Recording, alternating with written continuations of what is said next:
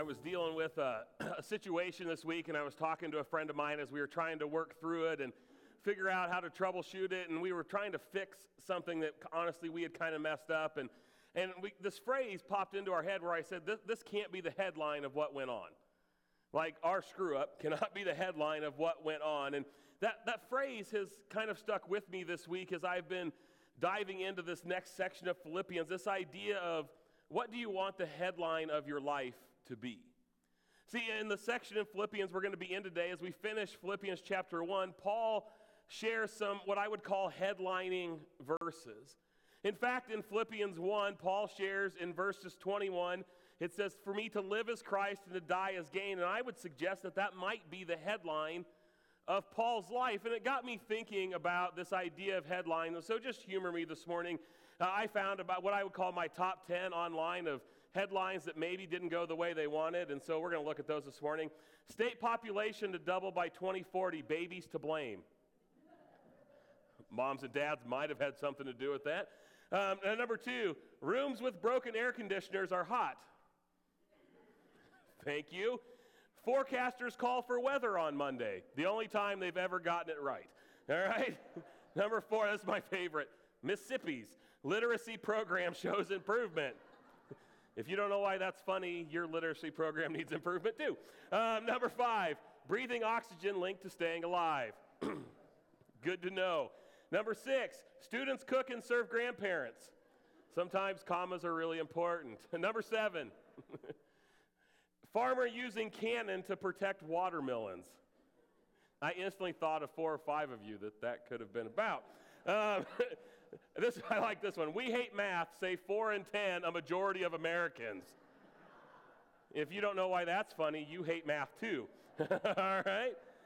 Uh, number nine, forgive me now, all right? Marijuana issue sent to a joint committee. if you don't know why that's funny, we can't be friends. Um, all right? This is the last one. Waterford boy, eight years old, saves sister's life. But look at the, the quote underneath. I wouldn't do it again. She's been a pain this whole week.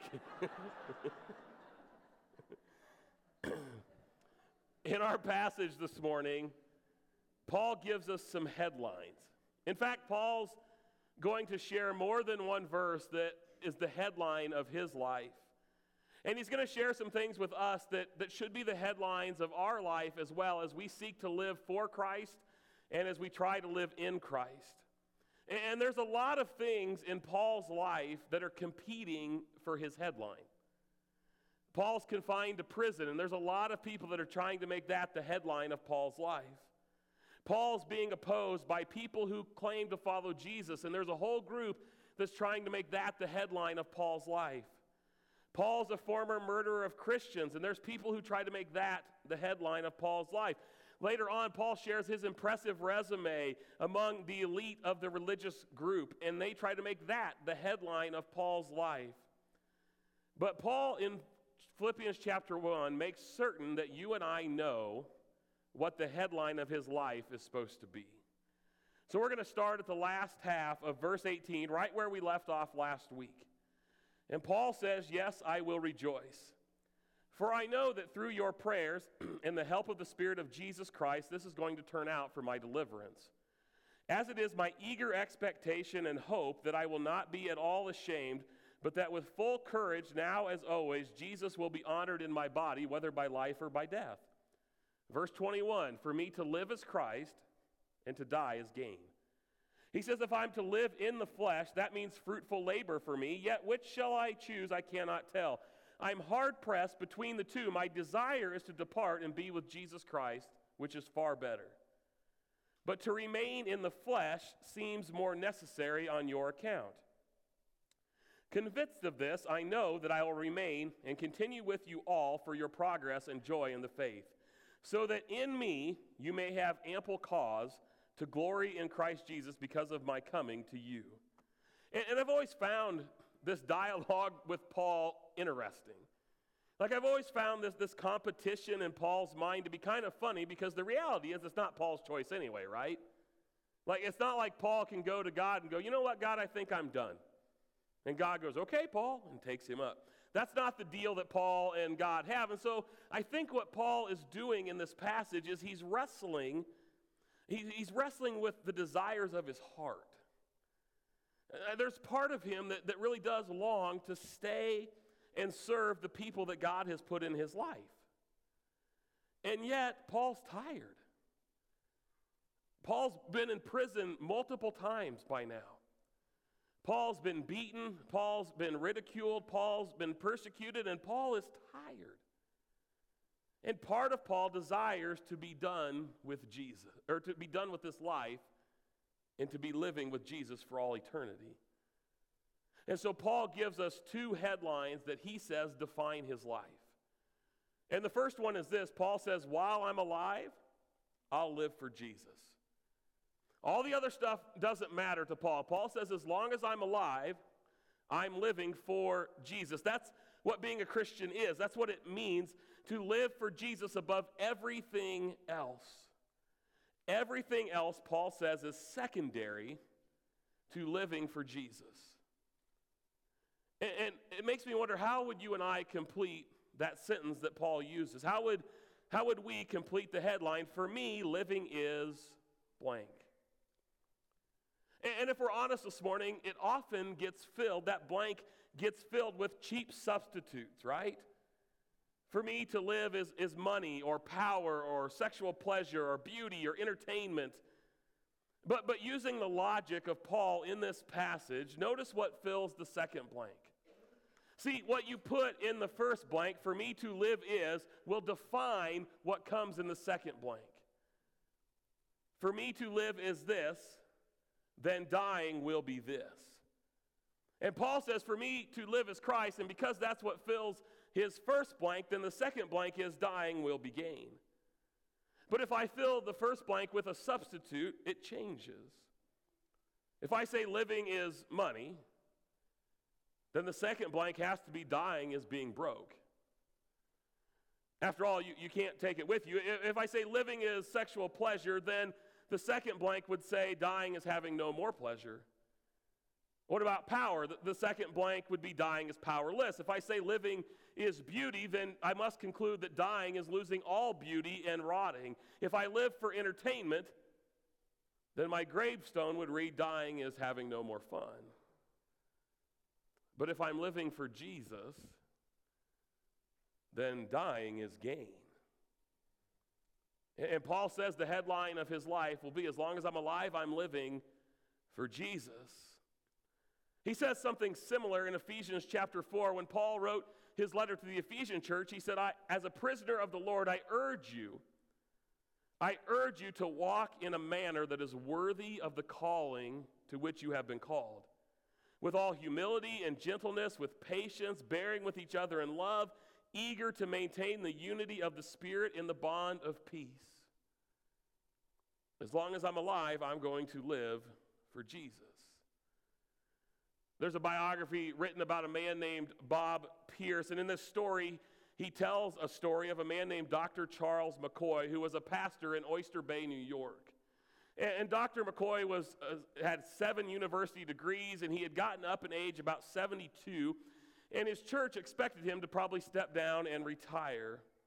But Dr. McCoy was an explorer at heart, and everyone was surprised when he retired from his church. He sold everything he owned and he moved to India, where somebody had invited him to preach in a part of the world where most people had never heard the gospel. And his friends actually tried to dissuade him. And they went to Dr. McCoy and they said, You're 72 years old. Like, you don't have a lot of time left, no offense. they said, you, you, you could die in India. And I love what Dr. McCoy said. He replied, he said, Well, from what I know, it's as close to heaven in India as it is from here. For me to live is Christ. That has to be the first headline of our life. And there will be thousands of things like Paul that compete to win the headline of your life and mine. But the headline of a follower of Christ has to be as long as I'm alive, I'm going to live for Jesus. And when that is your headline, then the second one is true. Paul's second headline, he says, If I die, then I'll be with Jesus, and that's even better. If I'm alive, I'm going to live for Jesus, but if I die, I'll be with Jesus, and that's even better. See, the end of our life must be secure before the present in our life can be stable. See, when you and I come to Jesus, when we come to the cross and we give our lives to Jesus, then we realize we know that the only thing that death can do to us is usher us into the presence of Jesus. And when you and I, as followers of Jesus, know, when we know with complete assurance that the only thing death can do is usher me into the presence of Jesus, then and only then can I live with fearless faith. Romans 8 Paul said this about this life. He said, I consider the sufferings of this life, of this present time, they're not worth comparing with the glory that's revealed in us. Paul says, creation waits with eager longing for the revealing of the sons of God. Creation was subjected to futility, not willingly, but because of him who subjected it, in hope that creation itself will be set free from its bondage to corruption and will obtain the freedom of the glory of the children of God. For we know, Paul says, we know that all of creation, the whole of creation has been groaning, has been groaning together in the pains of childbirth until now. And not only creation, but we ourselves who have the first fruits of the Spirit, we groan inwardly as we wait for our adoption as sons, the redemption of our bodies. Paul reminds us that when we are in Christ, that if we die, we'll be with Christ, and there's nothing better. That the stuff that we go through in this life isn't even remotely comparable to the glory that we will receive when Jesus returns and takes us to be with Him forever. The story's told of a missionary couple that had served over 40 years clear across the world. And they had messaged all their supporters and written them and told them that they were coming home for good. They were retiring and coming back to the States. And they were steaming on a ship into England. And as they got close to the shoreline, they saw this huge sign that said, Welcome home. We're so proud of you. And there was hundreds of people on the shore waiting for this boat to arrive. And a big band started playing. And and, and the husband looked at his wife. He says, Isn't this wonderful? He's like, I can't believe all these people came for us. And his wife was so overjoyed, she, she just cried. and they went down under the boat to get all their luggage. And as they came back up, they walked down the gangplank, and everybody had left. And in a moment, they realized that none of those people were there for them. That this group of people had actually come to welcome home some politician who had returned from some foreign success. In fact, there wasn't a single person to greet them at all after 40 years of serving the kingdom. And for the husband, he, he couldn't hide his disappointment. He, he, looked at his wife and he said, After a lifetime of service, after a lifetime of serving Jesus, this isn't much of a welcome home. And his wife took him by the arm and she looked in his eyes and she said this. She said, It's, it's okay, sweetheart. This is just England. We're not really home yet. Can I tell you this morning, church, that when you live for Jesus and when your life is in Jesus, the gain that comes when you go to be with Jesus is beyond description. It is indescribable what Jesus has prepared for you and for me when we come home. It will pale. It will make every other headline of your life pale in comparison. N.T. Wright, the Bible scholar, said it this way He said, Imagine a boy that was born blind. And from his earliest years, he'd heard his parents' voices, he'd felt the touch of their hands, he knows them, but he's never had any of the hundreds of joys of seeing them. He's, he's never seen the look in his father's eye or the smile on his mother's face. Imagine this boy has an operation so that for the first time he can see his parents. Imagine the bandages being taken off of his eyes and meeting those of his parents for the very first time. for seeing his father and mother for the very first time, putting visuals with all the things that he's felt his entire life. And N.T. Wright says, I suggest that that is something, granted a very small something, of what heaven will be like. That here on earth we know in part what we will know someday in full. Paul says the headline of his life is to, if he's alive, he's going to live for Jesus. And if he dies, he'll be with Jesus, and that's even better. And Paul goes on in four more verses in chapter 1.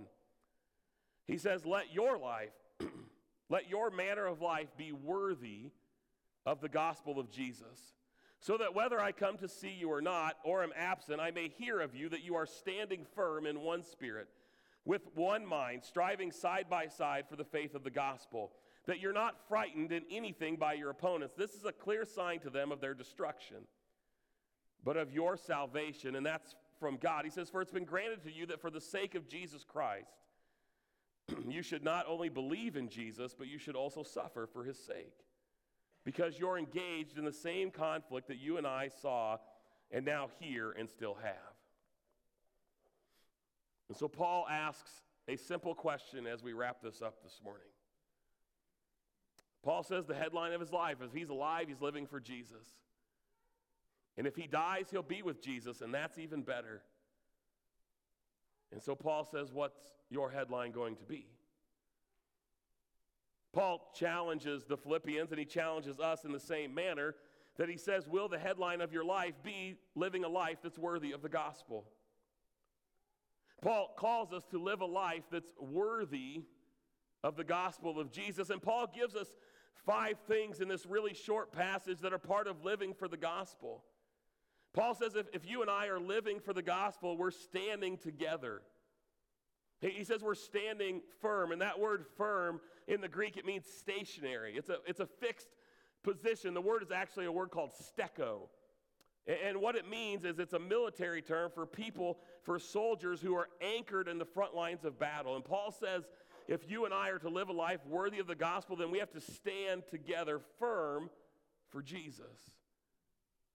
He says we have to strive together for the gospel. And, that word that, that the, the Bible translates as strive is actually a word called sonathaleo. And that word sonathaleo, is where we get the word athlete. And Paul says if, if we're standing together for Jesus, if we're striving together for Jesus, it's this idea of maximum effort for the gospel together. Paul says living a life worthy of the gospel means we stand together, we strive together, we grow together. Paul, says you're sanctified together. We talked about that last week, becoming more and more like Jesus together. He says we suffer together and we struggle together. We stand, we strive, we grow, we suffer, we struggle. But notice all five of those have one thing in common together. See, the key in all of these things for Paul is we do this together. If we're going to live in Christ and live for Christ, we have to do it together. And so, church, the question we have to ask this morning is what will be our headline? See, Paul wanted to make absolutely certain that people didn't get the wrong headline for his life printed. See, people all around Paul wanted to make his life headline be all about his suffering and all about his enduring, and, rightfully so. Paul has suffered a lot. And the Philippian church loves Paul and they're concerned for Paul and they want to make sure people know what Paul's going through. But Paul tells them that cannot be the headline of my life. Paul says, My suffering is not what most people need to know. We looked last week, Paul says, My suffering is actually advancing the gospel, it's actually removing obstacles for the gospel. And Paul says, My life is not about what I've suffered. Paul says, My life is not about what's happened to me or around me. Paul says, My life is about what's happened in me. My life is about rejoicing in the life that I have in Jesus. And my life is about rejoicing in others who come to Jesus, regardless of the headlines of the world around me. I was reading a commentary by a guy named Tony Merida this week, and he said this. I love this. He said, Can you imagine how frustrating Paul was for the guards? Like, we talked a little bit about this last week that Paul's just so excited all the time that sometimes you want to punch him in the face. He says, Can you imagine if you're guarding Paul in prison?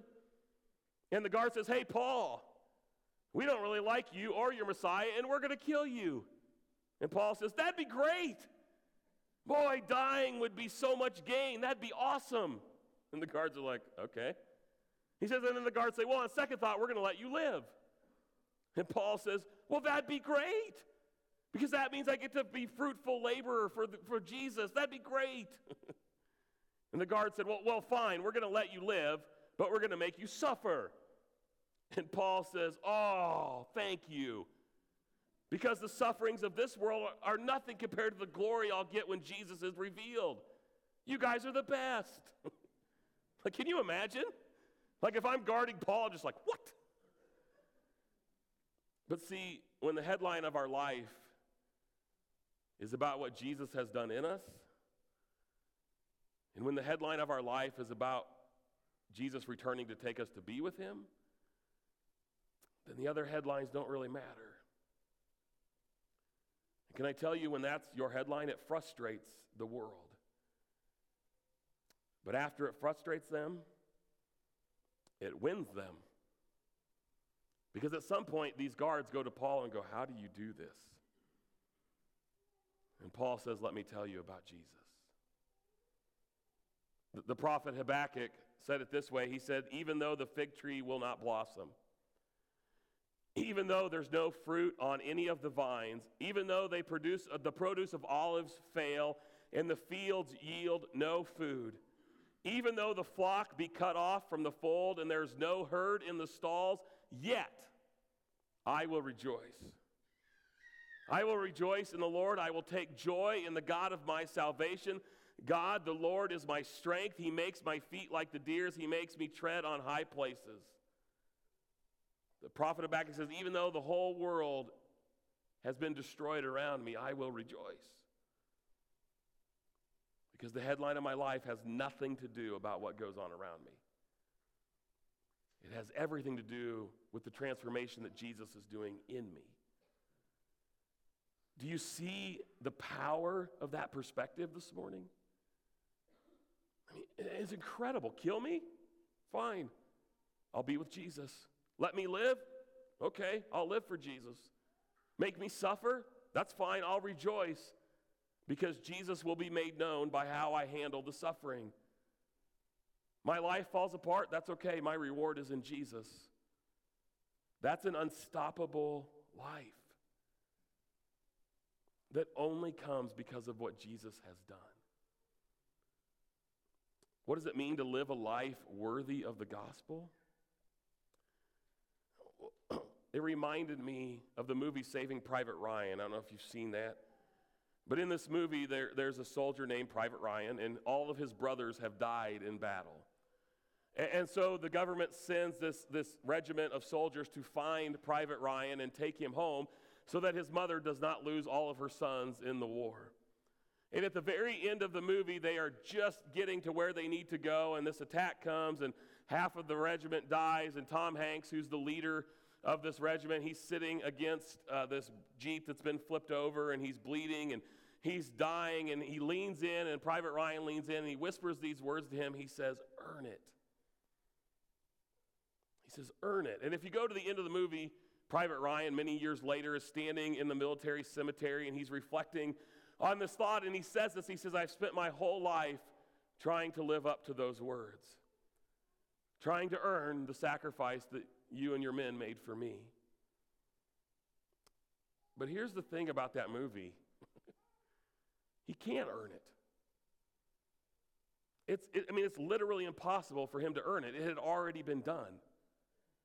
See, see, in my mind, earning something means I did it so that I can receive it.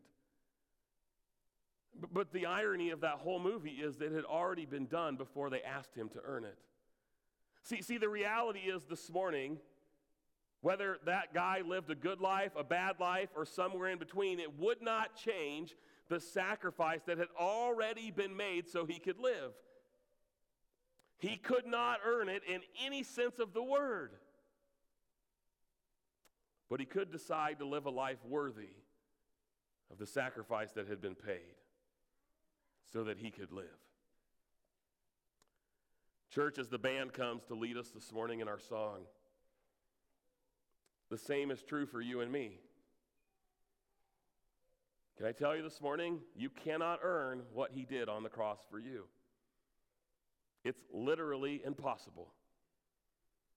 It's already been done. And whether you live a good life, a bad life, or something in between, it will not change what Jesus has done for you and me on the cross. We cannot earn it, it has already been paid. But we can live a life that's worthy of it.